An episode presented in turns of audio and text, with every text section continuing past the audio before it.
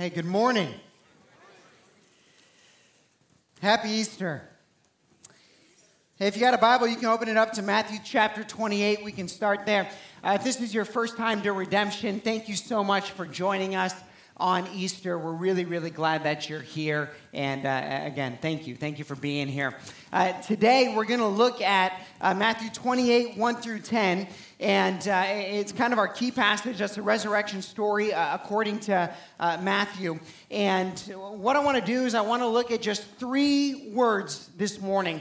Uh, three words that I think are the irrefutable proof that Jesus is exactly who he said he is that he knew what was coming. Uh, years, obviously for eternity, but he knew what was coming even uh, uh on earth uh, before the, cross. He knew what was he was going to face. And then uh, lastly, that we can trust what he said. Now, when I say three words, most of you in your head, you're already like, yes, Stephen, we know what these three words are.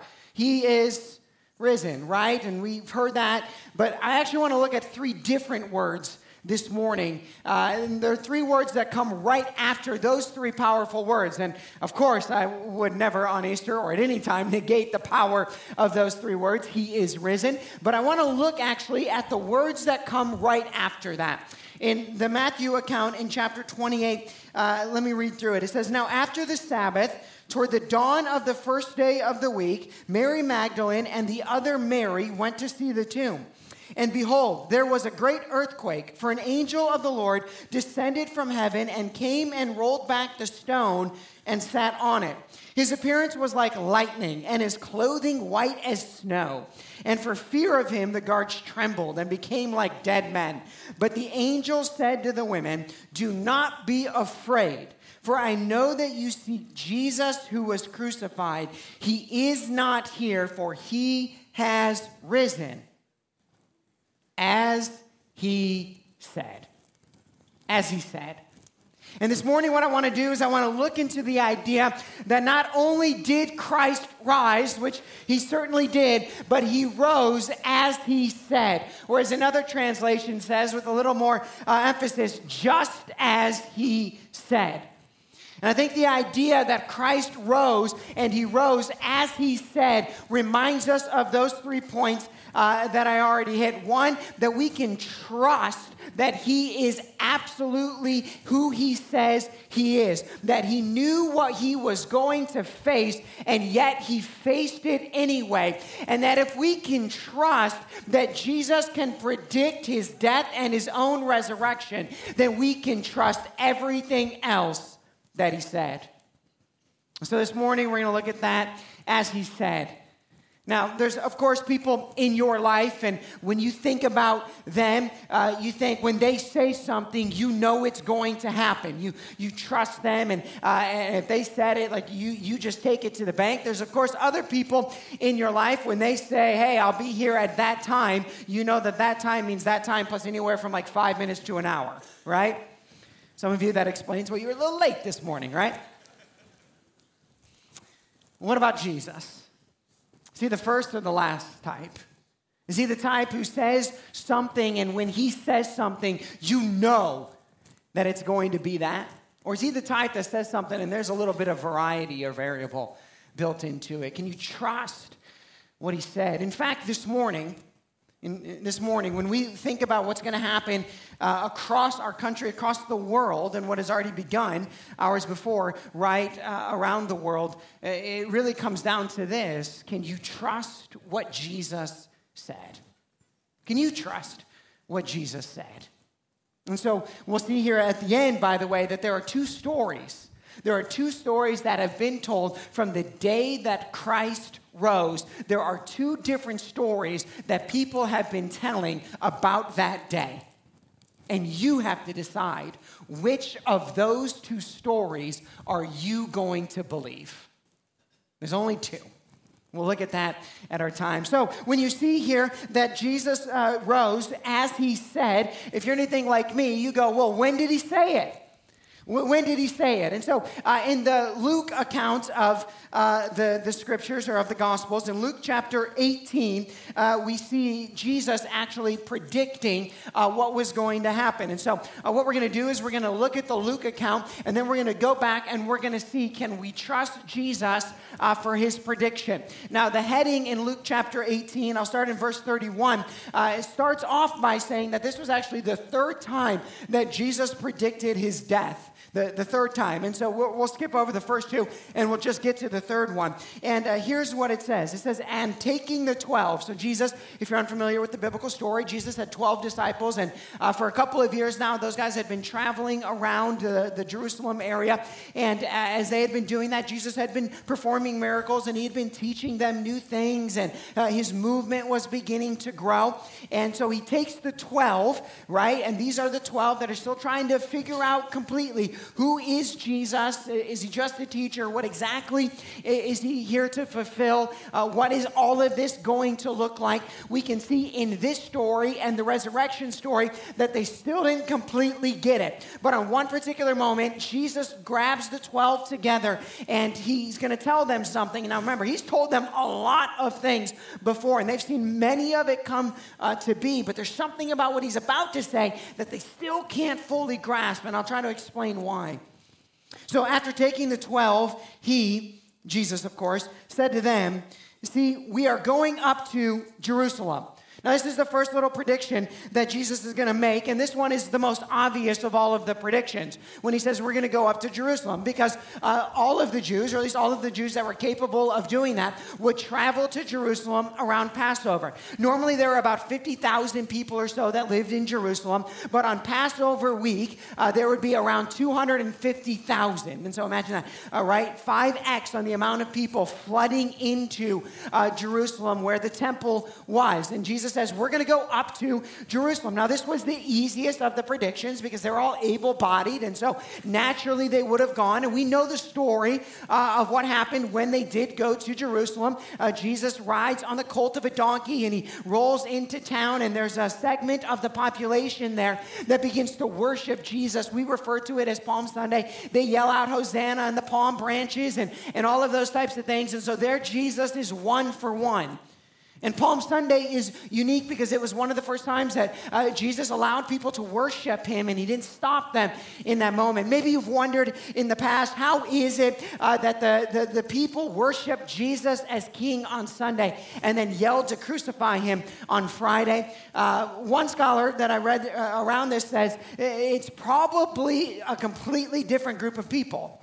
There are 250,000 people in town. And, uh, and so it's, it's likely uh, that, that there was a group of people who hailed Jesus as king, but a completely different group of people who were used uh, to, to crucify him uh, and, and, changed by uh, the religious leaders uh, and used by the religious leaders in order to do that. So, but here we are. Jesus is one for one. He does roll into Jerusalem just as he said. Now, the story goes on. Jesus makes that first prediction. Again, not very shocking uh, to the disciples. They would have said, Yeah, we, we always go to Jerusalem at Passover, so, so nothing crazy there. He goes on, though. He says, we are going up to Jerusalem, and everything that is written about the Son of Man by the prophets will be accomplished. Now, there is much, and time, of course, would not allow me to go through everything that was written about Jesus by the prophets, by the prophet Zechariah, by the prophet Malachi, by the prophet Isaiah, uh, by the prophet Jeremiah. I mean, over and over in the Old Testament, hundreds of years prior to this moment. Uh, historically, we're in like 33 ish AD, uh, but prior to this moment, tons has been written about Jesus. And there's that phrase there, the Son of Man, and sometimes that's a little confusing for us because when we see the phrase, the Son of Man, we think that Jesus is a appealing to his, his humanity, but he's not actually appealing to his humanity in that moment. He's actually appealing to his divinity, something that the, that the prophet Daniel had written hundreds of years prior. And Jesus is now calling himself that Son of Man, which was actually a claim to calling himself God. And so there, uh, Jesus lays that out. He says, I'm going to roll into town, I'm going to roll into Jerusalem, and there I'm going to fulfill everything that was written by the prophets. And uh, for the sake of time, I won't go through all of those, but he absolutely does it. And so now Jesus is two for two. And the story goes on. And this is when it would have gotten a little bit more confusing for the disciples. Jesus says, uh, I'm going to go in, I'm going to fulfill everything. It will all be accomplished. Again, they probably didn't exactly know what Jesus meant. But then he says these words He says, For he will be delivered over to the Gentiles.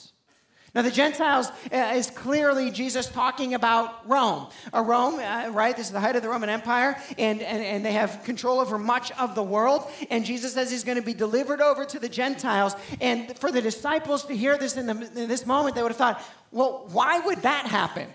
The only people who get delivered over to the Gentiles are uh, those who cause insurrections or who commit capital offenses. And Jesus, no offense, but uh, you don't really strike me as the guy who would commit a capital offense. You've uh, been very peaceful, you're very loving, uh, so it would not make sense to them in that moment for Jesus to ever be handed over to the Gentiles.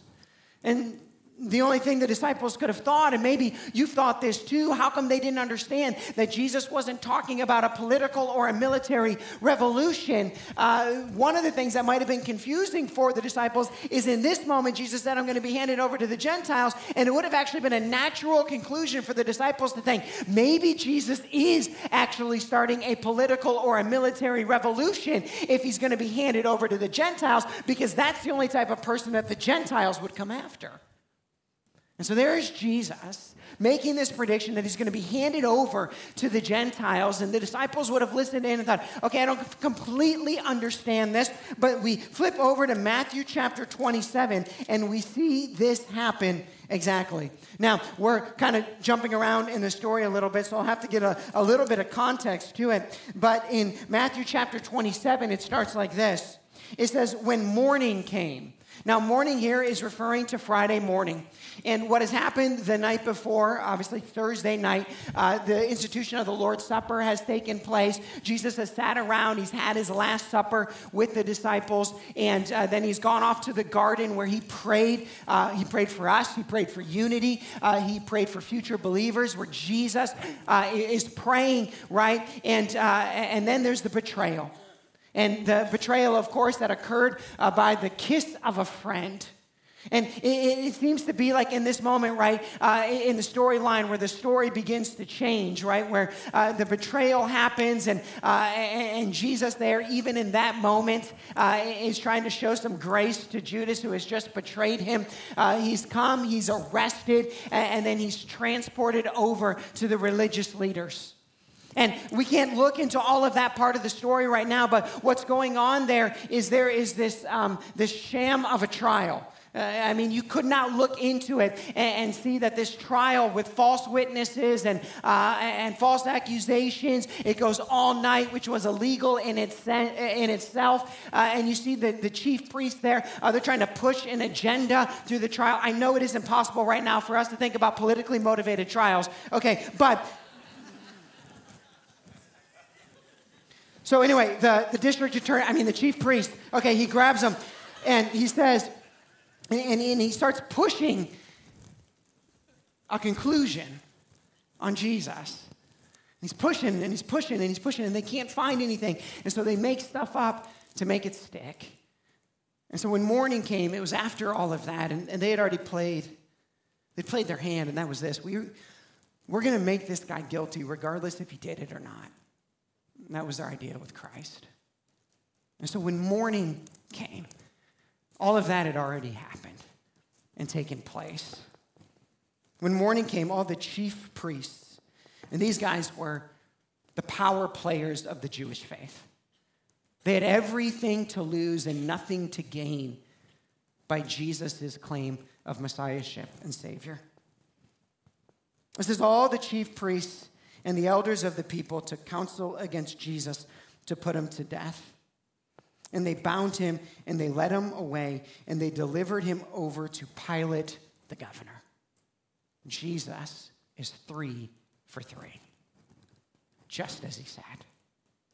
He's handed over to Pilate, and Pilate, multiple times throughout the story, tries to distance himself from prosecuting Jesus And for a while, you, you actually can read the story and you can almost think that Pilate is kind of a hero type uh, because he is looking at the Jewish leaders he's going, There's not enough here for me to sentence this guy to death. Why don't you guys handle it? Later, he's going to send him over to Herod, and uh, who's like a, a, more of a local official. He's going to send him over to, uh, to King Herod, and, and he's going to say, Herod, why don't you just deal with this? I don't really want to deal with it. I've heard the story. There's nothing here that is guilty of a capital offense. But for the disciples there in that moment, we don't know if things started to click or not. But now Jesus has been handed over to the Gentiles just like he said he would the improbable is beginning to unfold. Back in Luke chapter 18, Jesus again, now three for three, we see what he predicted next. For he will be delivered over to the Gentiles, and he will be mocked and shamefully treated and spit upon. Now, these three things, I'm going to couple them all up as one mocked, shamefully treated, and spit upon. Uh, all of these things represent the, uh, the greatest level of dishonor that you could put on a person in that time. And uh, in living in such a high honor culture, uh, this was uh, almost worse than death itself. And so uh, Jesus is making the prediction uh, that he is going to be greatly dishonored when he is handed over to the Gentiles. And uh, the, the, Rome, the Romans, uh, they would have had no reason at this point to dishonor Jesus. In fact, the context of the story seems to indicate that Pilate hasn't even heard of Jesus. He doesn't know who he is. He doesn't know about his movement. He asks some questions that seem to frame, uh, like, who are you? Are you this guy? Are you that guy? What is going on here? Why are you in front of me? And so when Jesus Jesus made the prediction that he was going to be mocked and shamefully treated and spit upon, again, the confusion for the disciples would have been well, why? You've not done anything dishonorable. But now Jesus has been handed over to the Gentiles, and as we pick up the story, and I'm going to uh, not quite go chronologically in the story. Uh, I'm going to go in the way that Jesus laid it out in Luke chapter 18 in his prediction. We see exactly what Jesus said. Says, Then the soldiers of the governor took Jesus into the governor's headquarters and they gathered the whole battalion before him. Now, a lot has transpired in this moment. Herod, uh, well, first the, the, the, Sanhedrin had had their mock trial. Pilate had tried to distance himself. Pilate had then sent Jesus over to Herod, uh, basically saying, Herod, you take care of this. I don't want to deal with this. There's 250,000 people in town. My job is to control the madness. I don't need to worry about some insignificant teacher. That was Pilate's position. But now, what has happened is Herod uh, has had his little trial with Jesus, and then, uh, and then he's sent back. And it says they stripped him and they put a scarlet robe on him. Why?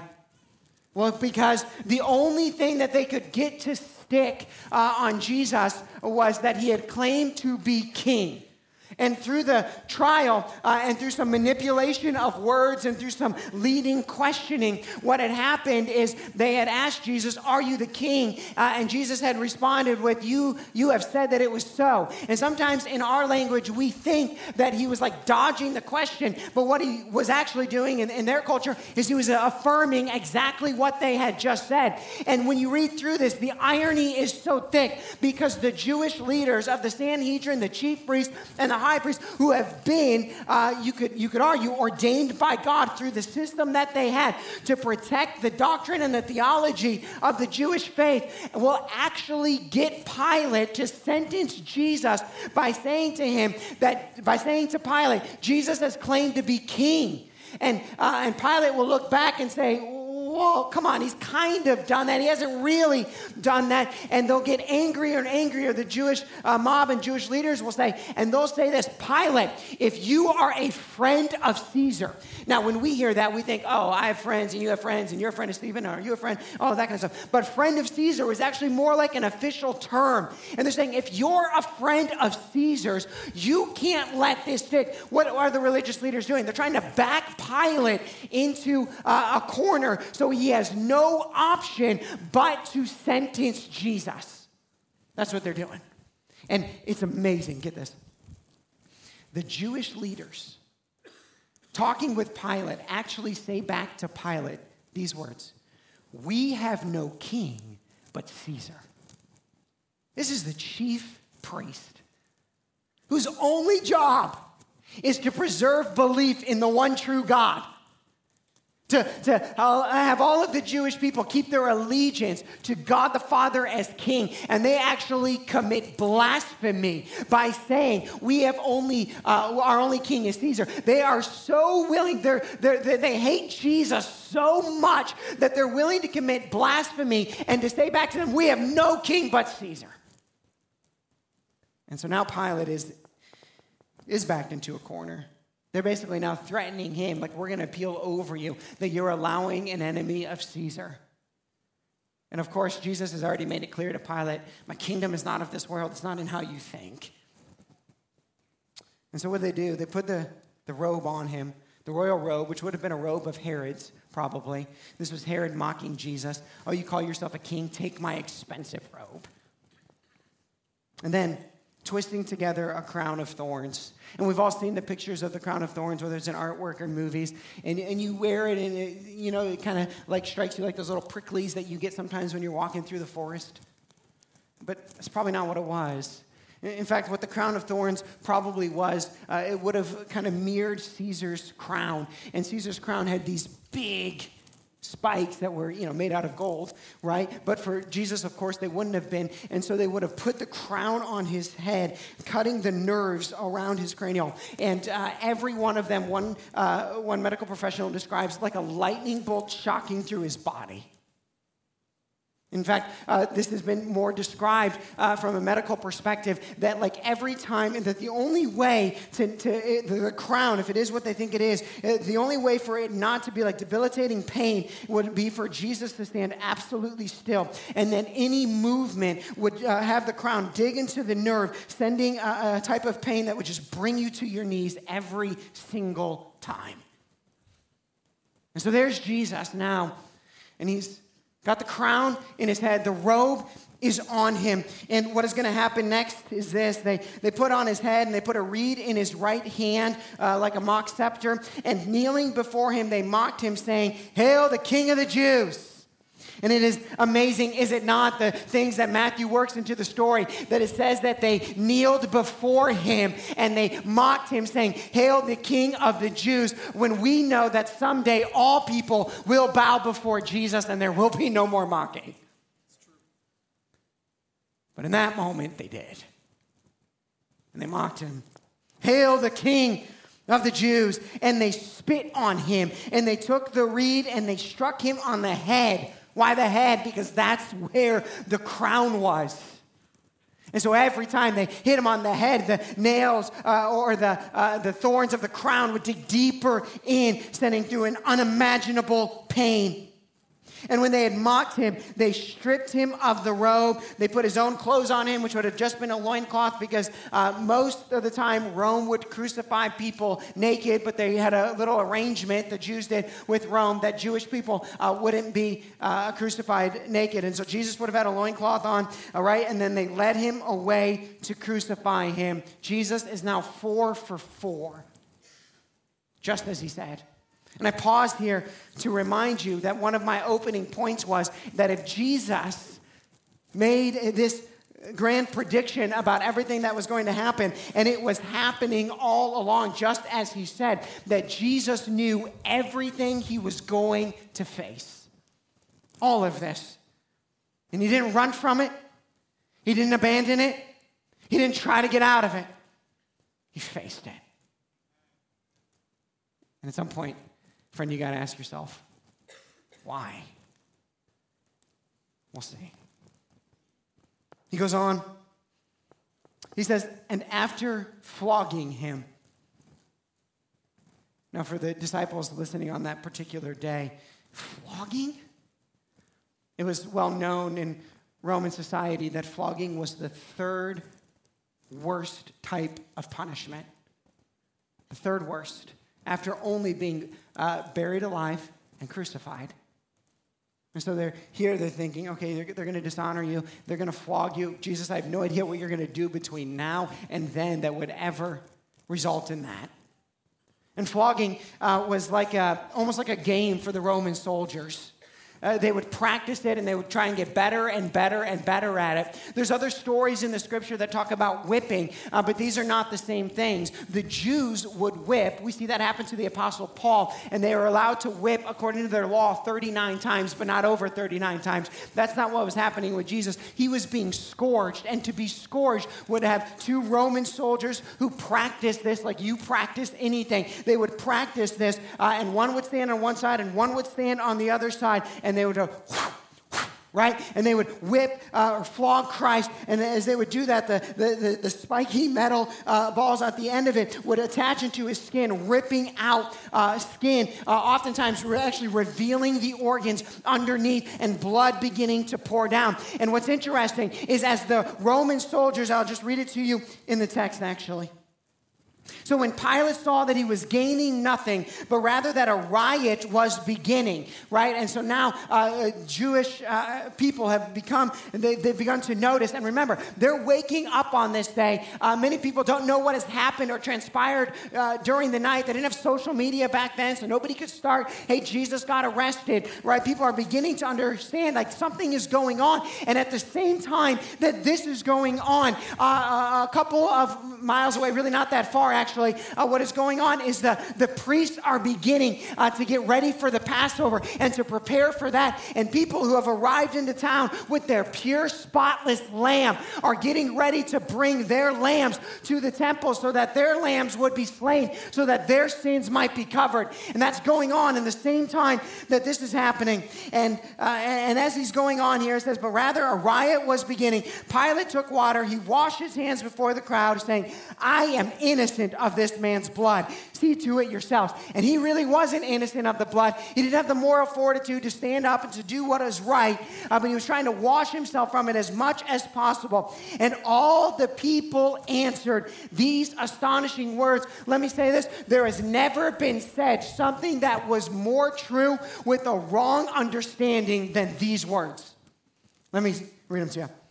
The angry mob yelled out, His blood be on us and on our children.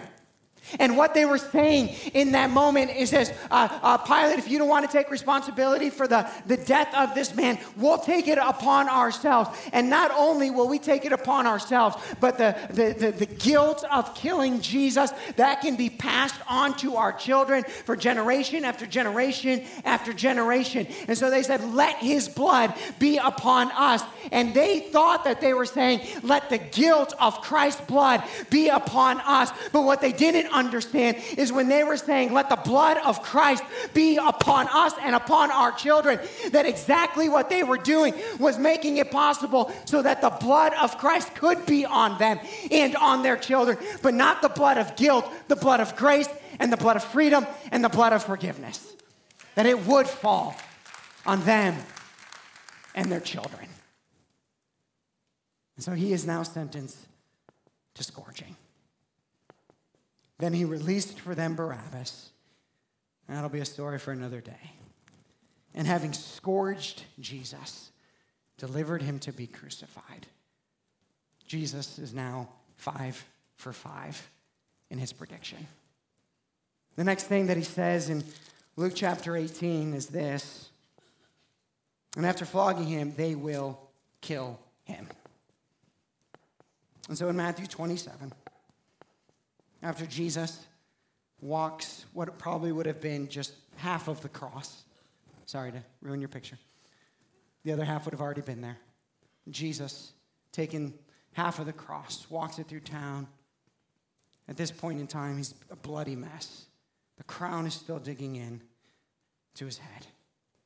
He falls. Simon of Cyrene is compelled, forced to grab the cross and to carry it. Jesus is then nailed and placed up on the cross. And we read these words Now from the sixth hour, there is darkness over all the land until the ninth hour, noon to three in our understanding. And at the same time that Jesus is now hanging on the cross, the events of the temple would have begun to be picked up. And so, at about the time that Jesus is going to yell out here, which we'll look at in a second, would have been the same time where other people in town, remember, there's 250,000 people, they're, they're not all lined up here, there's still activity going on. Uh, that at the same time uh, that this is happening, uh, what's going on in the temple is, uh, is that the lambs are being brought in, and, and the priests would have all been lined up. There would have been 10,000 Levites who were there to serve the 250,000 travelers uh, working through the temple system. And, they would have begun at about that time uh, to begin to, to slaughter the lambs so uh, that each family could be covered. And so lamb slaughtering is happening, and blood is beginning to fill through the temple uh, while Christ is on the cross. And from the sixth hour, there was darkness over all the land until the ninth hour. And about the ninth hour, Jesus cried out with a loud voice, saying, Eli, Eli, lama sabachthani, my God, my God, why have you forsaken me? And in this moment, when Jesus yells out, Lamai, Lamai, sabachthani, right?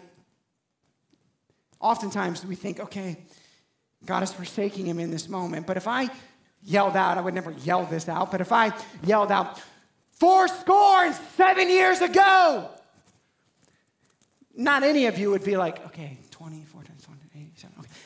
What was 87 years ago? What is Stephen trying to point out? No, no, you wouldn't have thought that I was telling you to go back 87 years. Hopefully, you know the answer to this question. you would go, why is it even quoting the Gettysburg Address? And you'd go back and you'd say, let's go read it and see what it says. And when Jesus yells out on the cross those famous words, what he's saying to those who are watching is this go read Psalm 22. That's what he's saying. He's saying, go read the psalm because at the beginning of the psalm, it writes out, My God, my God, why have you forsaken me? And then the story of the psalm will continue and it'll move on and it gets worse and worse and worse. And the person that the psalm is about faces greater and greater trial. At some point, uh, exclaiming, I'm like a worm of a man. And as you're reading through the psalm, and uh, there's probably an expert there, somebody who had memorized it. I don't know if the disciples all coupled around and said, Does anyone know it? Did you do your memory verse? Like, do you know Psalm 22? Can you please recite it for me? And as they're working their way through the psalm, thinking, Man, this is not good. Like, it's getting worse. It's not, it's not any better. What is happening? And they would have kept working through the psalm until they would have got into a line that said, and the result of this will be the salvation of the nations. As if Jesus was up there saying, the story's not over. You have to go through the whole psalm to get to the conclusion. It's as if he was saying, guys, remember when I pulled you around, when I when I got you up and I told you what was gonna happen. One, two, three, four, five, six. And the sixth thing that would happen is that he would yield his breath because no one can take the breath of our Lord. He yielded his own spirit. But on the cross, he was looking out to them and he was saying, Make sure you finish the psalm. And then later, he would say, Forgive them, for they know not what they do. He would yield his spirit and he would die. And a few days later, on Easter morning, the women would run to the tomb. And they would look and they would see an angel. And they would say, He's not here. And the angel would respond, He is risen just as he said. He is exactly who he said he was. You cannot deny it. He knew what he was going to face and he faced it anyway.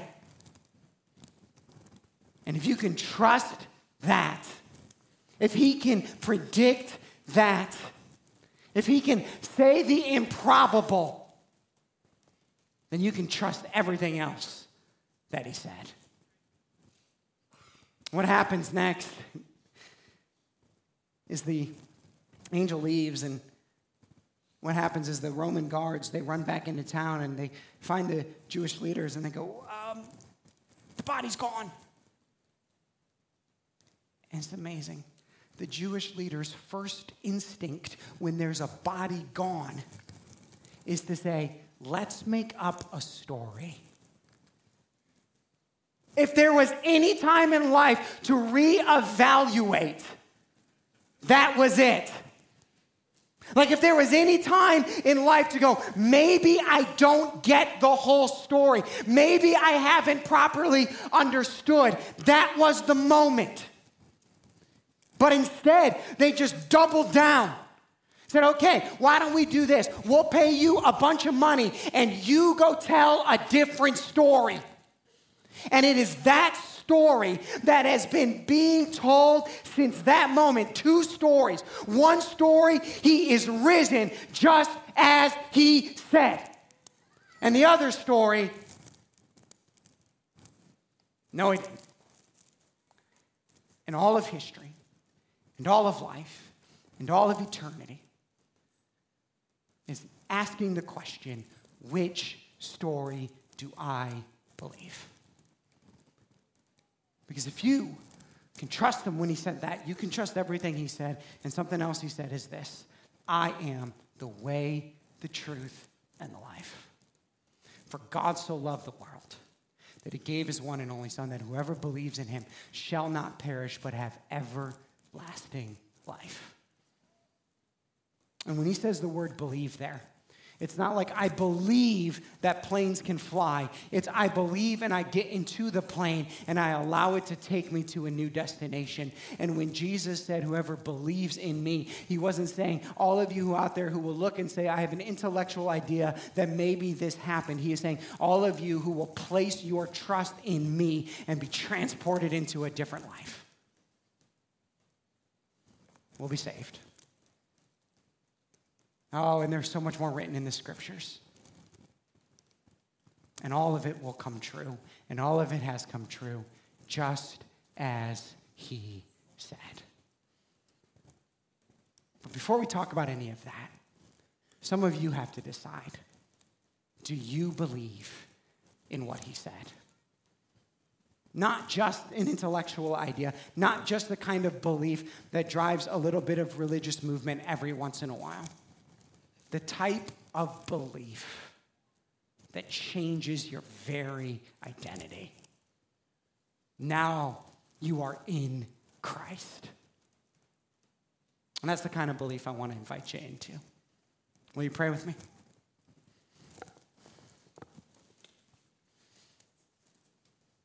Father, thank you for giving up your son. Jesus, thank you for knowing what you were going to face and enduring it anyway. Thank you that it happened just as you said. And right now, we trust in the validity of your word because you also said that whoever believes in you will not perish, but have everlasting life. And so, if you are out there today and you have never believed, believed in the finished work of Jesus Christ on the cross. Now is your moment. If there was any time to reevaluate, now is the day. Faced with all of this, those guards and the priest, they had one day of evidence. We have 2,000 years of it.